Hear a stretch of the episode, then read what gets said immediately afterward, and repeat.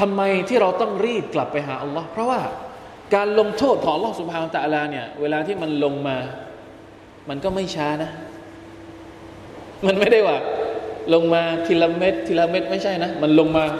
ถ้าลงมานะ การลงโทษของอัลลอฮ์สุบฮานตะลาเนี่ย ลงมาทีเดียวจบ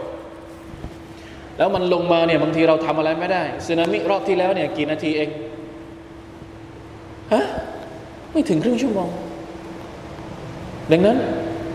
การที่เราจะถ้าอาซาบมันมาเร็ว เราอยากจะปลอดภัยจากอาซาบของอัลลอฮ์ที่มันมาเร็ว เราก็ต้องรีบกลับไปหาอัลลอฮ์